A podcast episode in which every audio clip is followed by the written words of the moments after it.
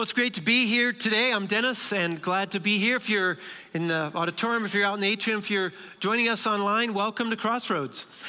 I have a friend who uh, sails boats, and he says whenever he shows up at a regatta, a series of boat races, there are three kinds of boat racers. The first category is the purely recreational racer. They show up, they've got beer coolers strewn all over the deck, they got this big grill lashed to a mast. And the crew, they think starboard is a craft beer and port is a wine. So they're, they're uh, really there to, for the party. Then there's the obsessively competitive crews. I mean, it is all business. It's win or nothing. In fact, they've taken, they take every shortcut possible and they even sand down the hulls of their boats to make sure that they have no excessive weight. That's the obsessively competitive. And then there's the reasonably competitive. It's a race, yes, but they don't take shortcuts. They're serious but not obsessive. They want to win, but that's not what defines the success of their experience. So the gun goes off and off they sail. They all start the race really well.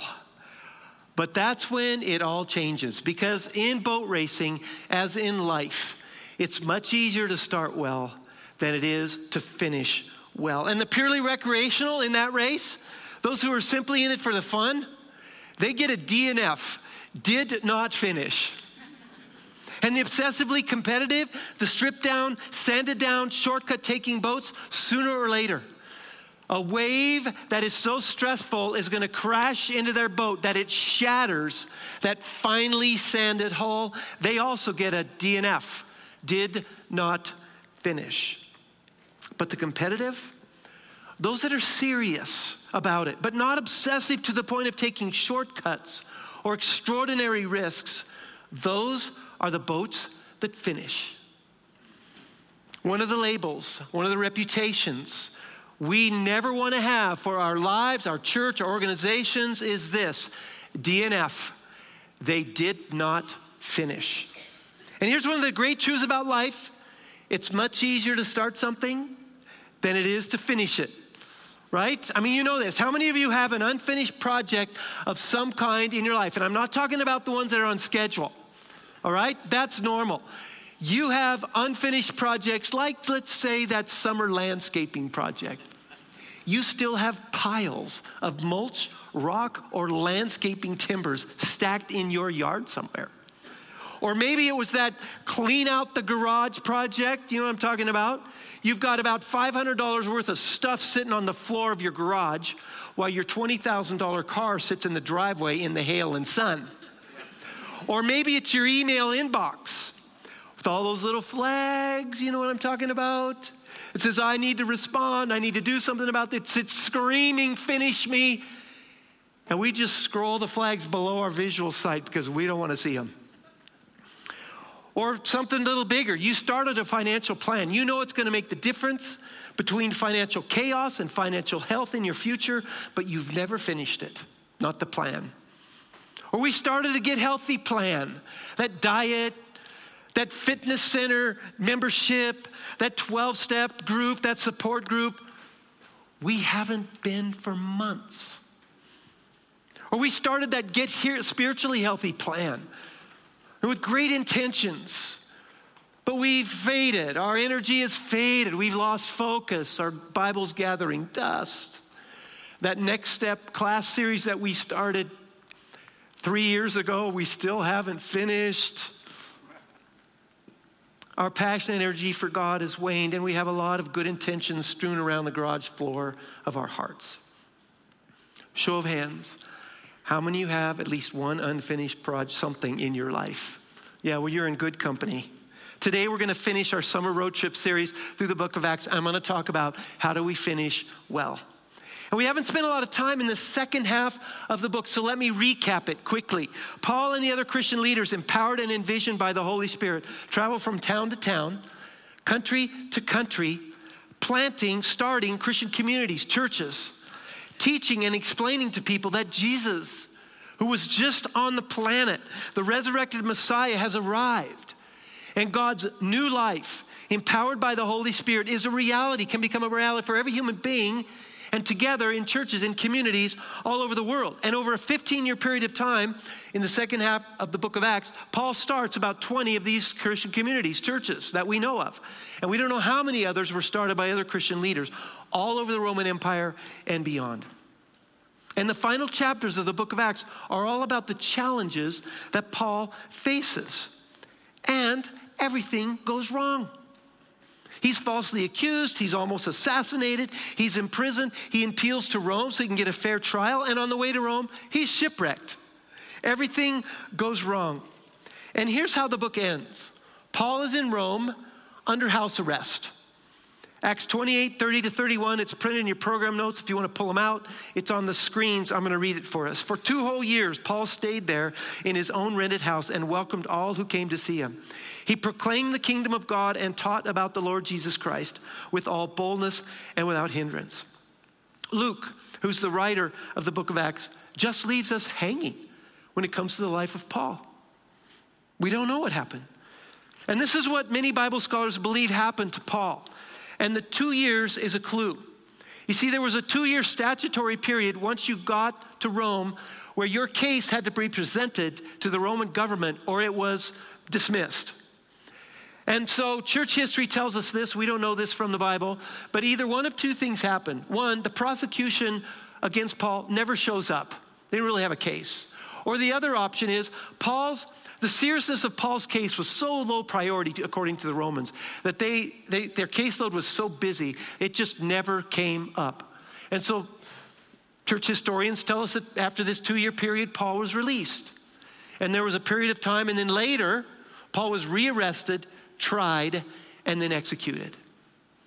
And right before his execution, from one of the most wretched dungeons in Rome, Paul sits down white haired, bent over old Paul, and writes the last letter that we know he wrote.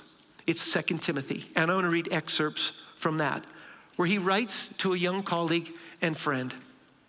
And Paul writes, For I am already being poured out like a drink offering, and the time for my departure is near. I have fought the good fight, I have finished the race, I have kept the faith. Now there is in store for me the crown of righteousness, which the Lord, the righteous judge, will award me on that day, and not only to me, but to also to those who have longed for his appearing. At, first, at my first offense, no one came to my support, but everyone deserted me. May it not be held against them. But the Lord stood at my side and gave me strength, so that through me the message might be fully proclaimed, and that all the Gentiles might hear it. And I was delivered from the lion's mouth.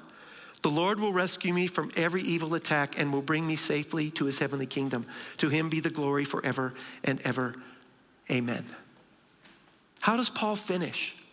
I mean, he finishes strong, he finishes well. He finishes with this sense of deep peace. How did he do it? How does he do it? Well, he keeps these, I'm going to talk about five perspectives that Paul kept in the front of his mind no matter what he faced, no matter how difficult life got whenever he wanted to finish something that enabled him to face enormous opposition, enormous suffering, enormous injustice, and was able to say at the end, I finished well. So here's the first one. You can write it down. Life is a struggle.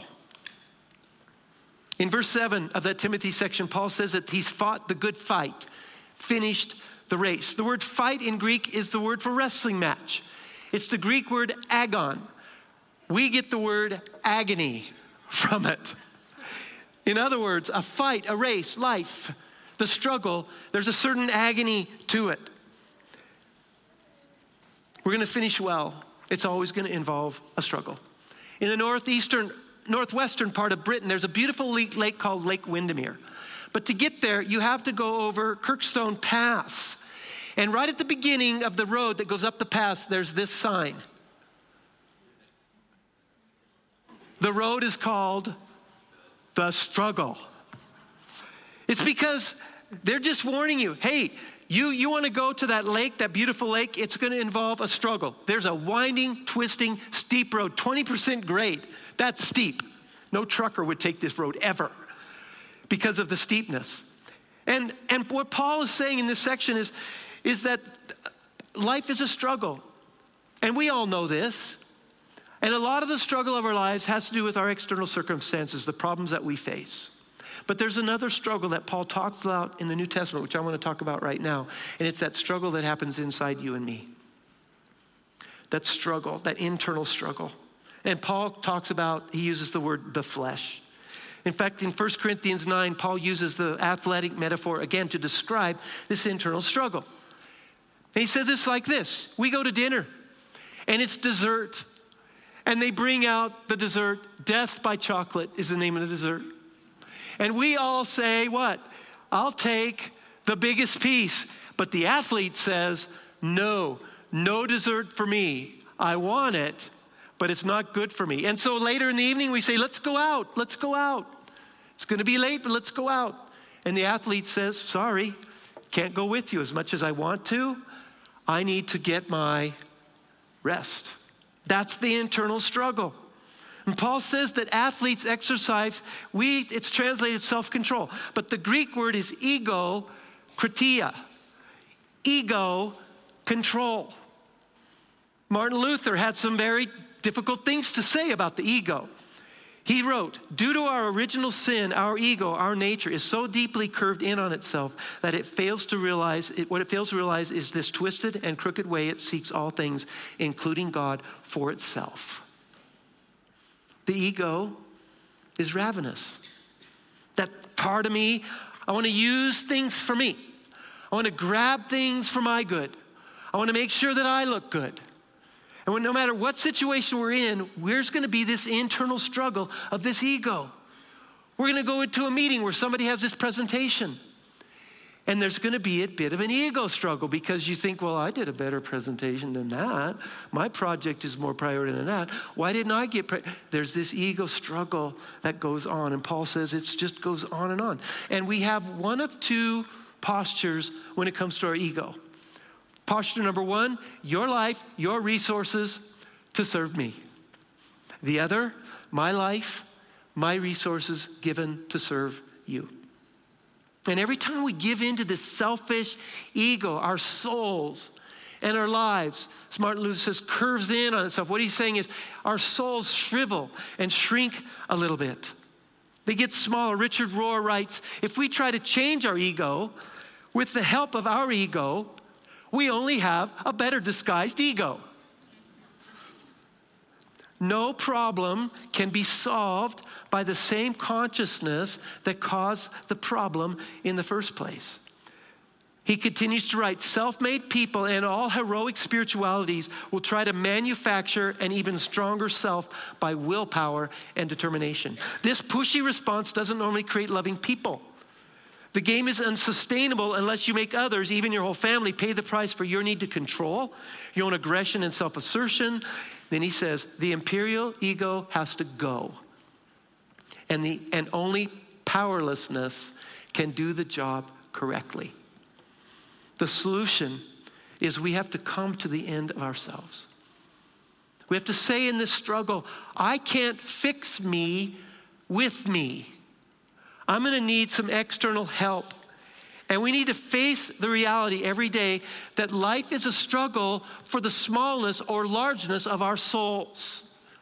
And that when we give in to self centered ego, our souls shrink. But when we have the posture of my life for yours, and that comes from God alone, God's, God empowers us to do this, and we actually love people, what happens to our souls? They expand, they grow. And that struggle is going on every day, all the time. And we need to finish well. We need to embrace the struggle and understand my life for yours. That's the choice in those moments. Here's perspective number two death is an adventure. Where do you hear that? Not much. Look at verse six. Paul says, I'm already being poured out like a drink offering, and the time for my departure is near. And the word departure is, a way of talk, is Paul's way of talking about death. And it's often used in untying a ship from its mooring. And so, so it was especially used for that. And I want, you to see the, I want you to see the incredible balance that Paul has, that the Bible has with regard to death. Because when a boat is untied and it goes off, there's a certain sadness to that, right? Especially if you're the one standing at the dock or you're the one standing at the airport. It's really hard to see people go off on, a, on, their, on their flight, on their voyage. And there's a certain sadness to that. But there's also the other side of it is there's a certain hope and expectation because they're off. They're going to someplace new. There's a new voyage. There's a new adventure out there. And this balance is all throughout the Bible. In 1 Thessalonians 4, Paul is talking to a group of people who've lost people that they loved. They've died. And he says to them, Grieve. Yes, grieve, grieve deeply. He said, It's not just about keeping a stiff upper lip. No, grieve, grieve deeply. He says, But don't you dare grieve without hope. Grief, yes. Hope, absolutely. Jesus had the same perspective. He walks up to the tomb of a dear friend who's died four days, old, four days before. His name is Lazarus. And Jesus, knowing full well that in a few minutes he's going to say, Lazarus, come up. And Lazarus is going to join them in their reality. He's going to, he's going to be resuscitated. But before Jesus says that, it says, Jesus wept, which is a very tepid translation of the word wept. Because what that word means is there was something in Jesus' heart and soul that says, life should not be this way. Death is not normal. I grieve for my friend, and the word means he bellowed, he roared, he was mad at death. Jesus is not like the Lion King when Simba asks him about death one day. Well, Simba, says the Lion King, it's bad that we die, but then we become fertilizer. The grass grows up out of the fertilizer, then the antelopes eat the grass, then we eat the antelopes. So we die, but we're all part of the circle of life. It's all very, very natural. And according to the Lion King, death is no big deal. Just accept it. It's all natural flow of life. Just realize you're just fertilizer. You're not going to hear Jesus talk like that. We'd have no part of that. And you're not going to hear your own soul say that when you're sitting here and it's your loved one that we're doing the funeral for. Your soul isn't going to go, well, hey, we're just all fertilizer anyway.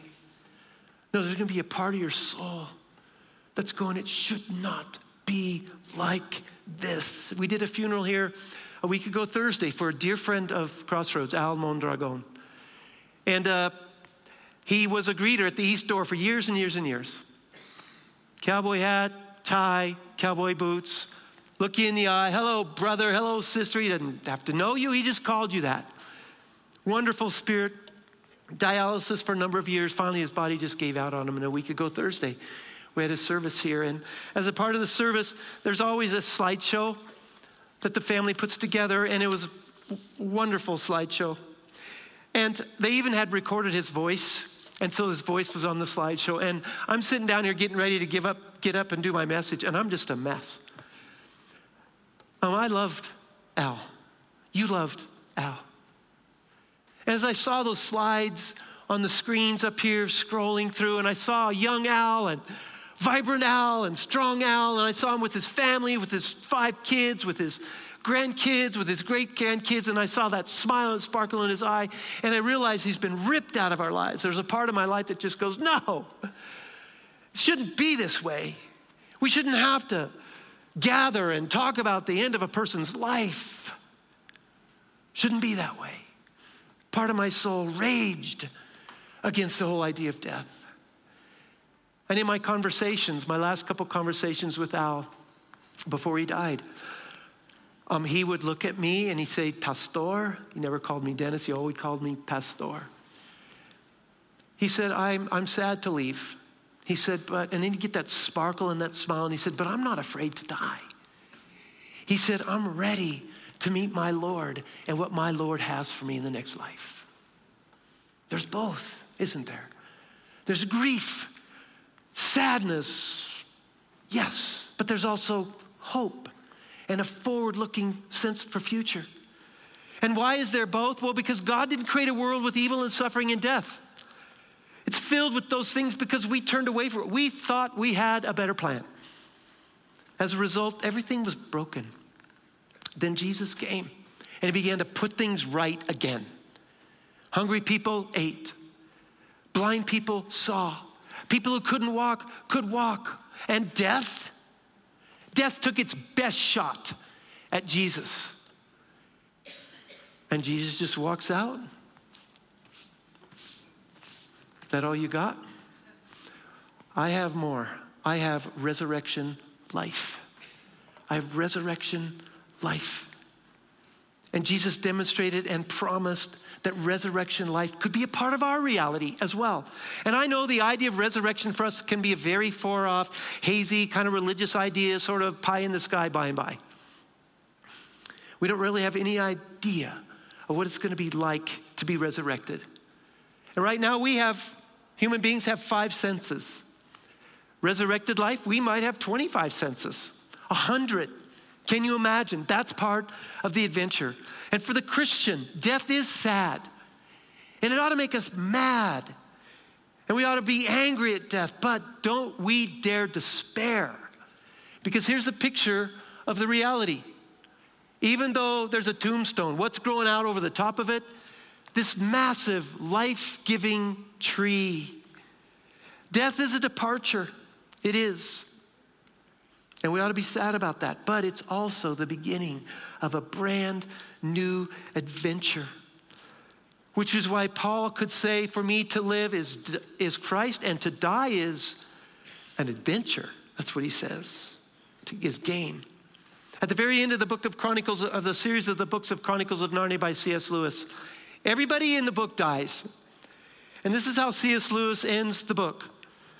All their life in this world and all their adventures in Narnia had only been the cover and the title page. Now, at last, they were beginning chapter one of the great story, which no one on earth has read, which goes on forever and ever, in which every chapter is better than the one before.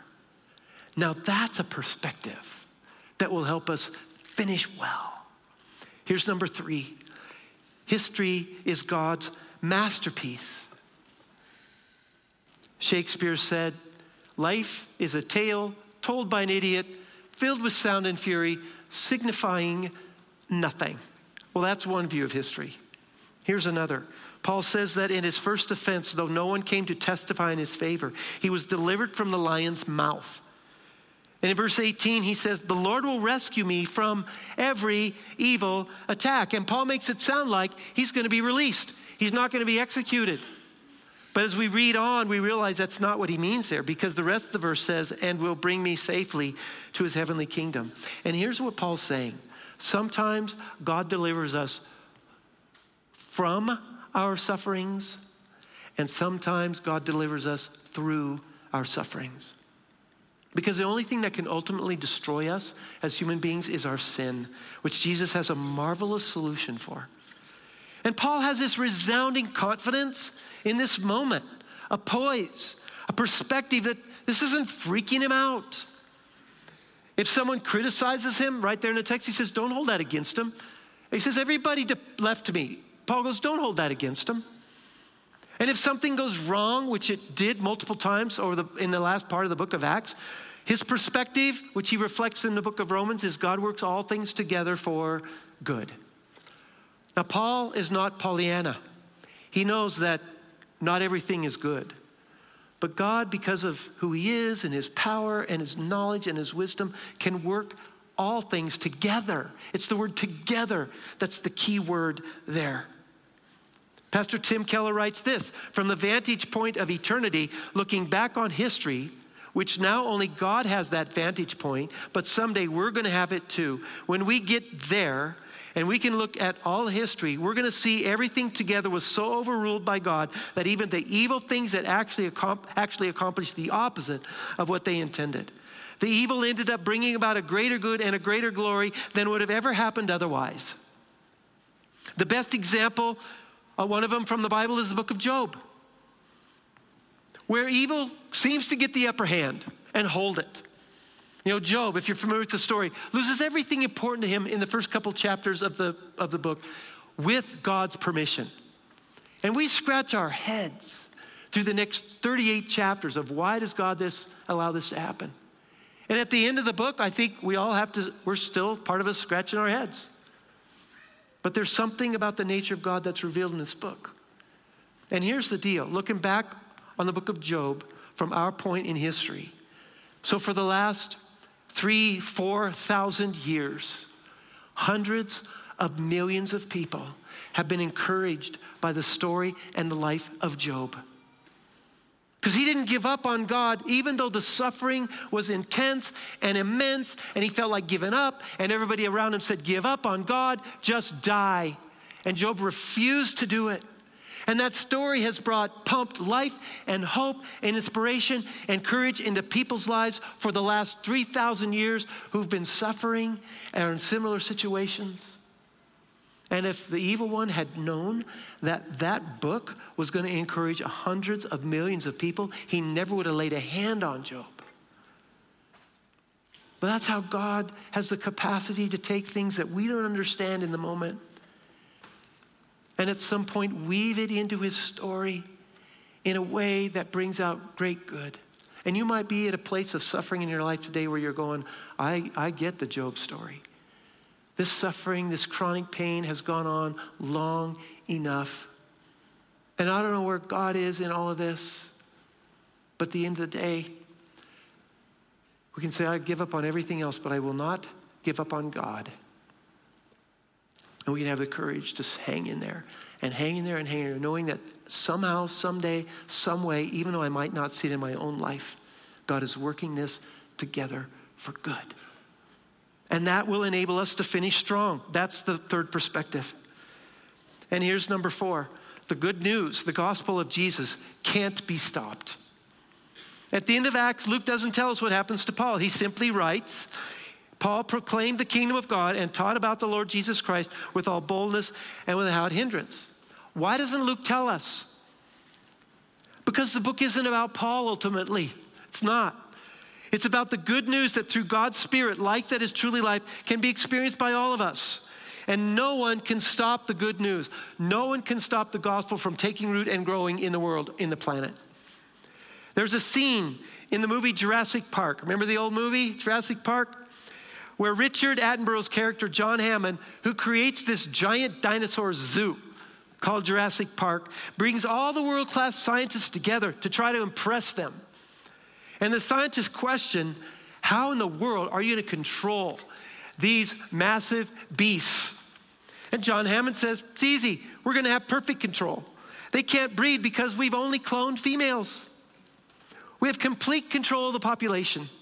Jeff Goldblum, you know his character? Dr. Ian Malcolm is completely unimpressed.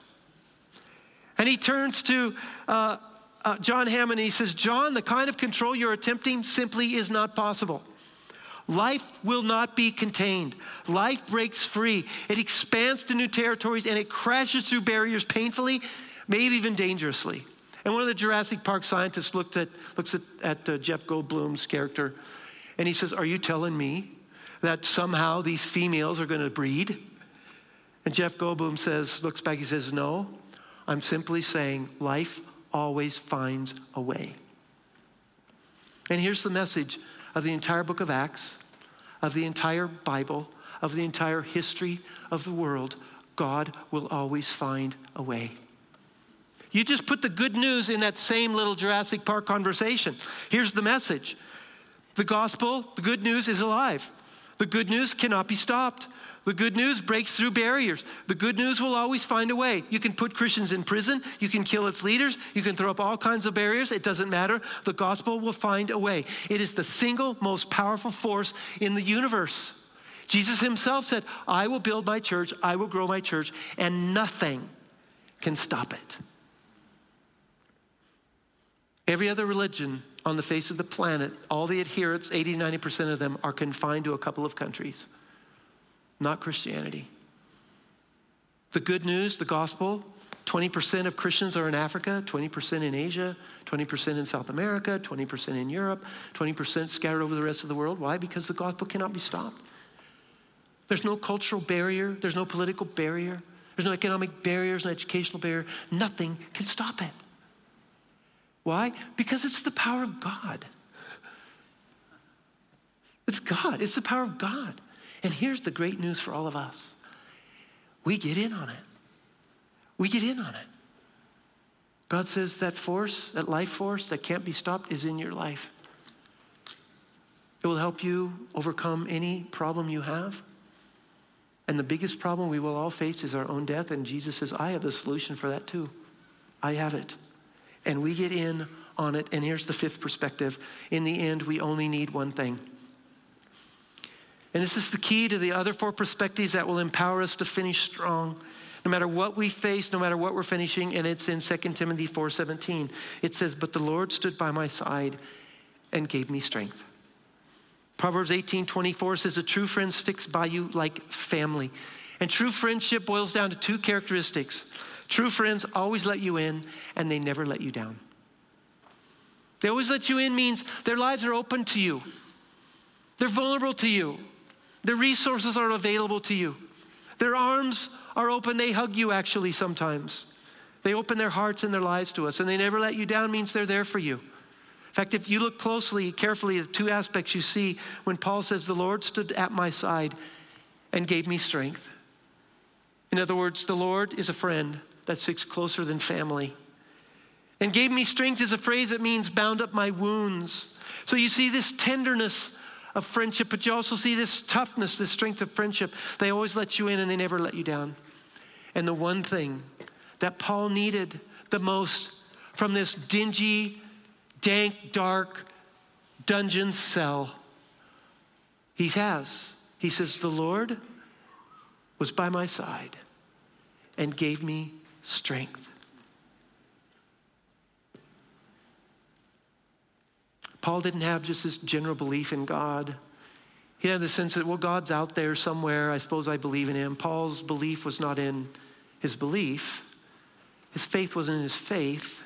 His faith was in a real God who experienced right by his side, that close.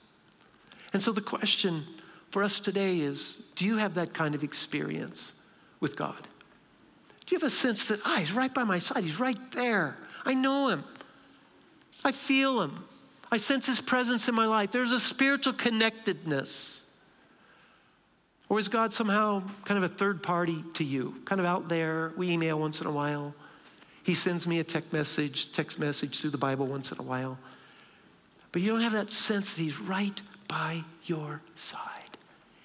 And the key to finishing strong, what, no matter what it is, whether it's something you're going to finish this week or next summer, is understanding this reality, this perspective. The Lord is right by my side.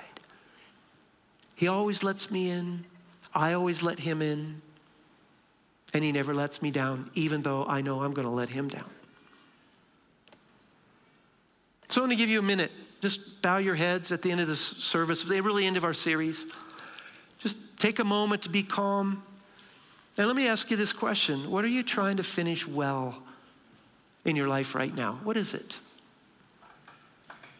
It's unfinished, you know it. Where you'd go, you know what, I, I really do want to finish this strong, whatever it might be. I mean, it might be a project at work that's just kind of getting delayed, and you need that sense of God's right by my side. He's going to help me when I need Him on an everyday basis. Might be something to do with your health, your fitness, your finances. Maybe you're trying to finish making a life altering decision. And it's just unfinished. And you know you need to finish making this decision. It might be about who you might want to marry or your next career move or educational move or financial move. Or maybe you're trying to finish something really difficult. It's just unfinished. A divorce, a treatment regimen for some difficult disease or diagnosis that you're facing. It might be this old grudge that's been unfinished, you haven't forgiven.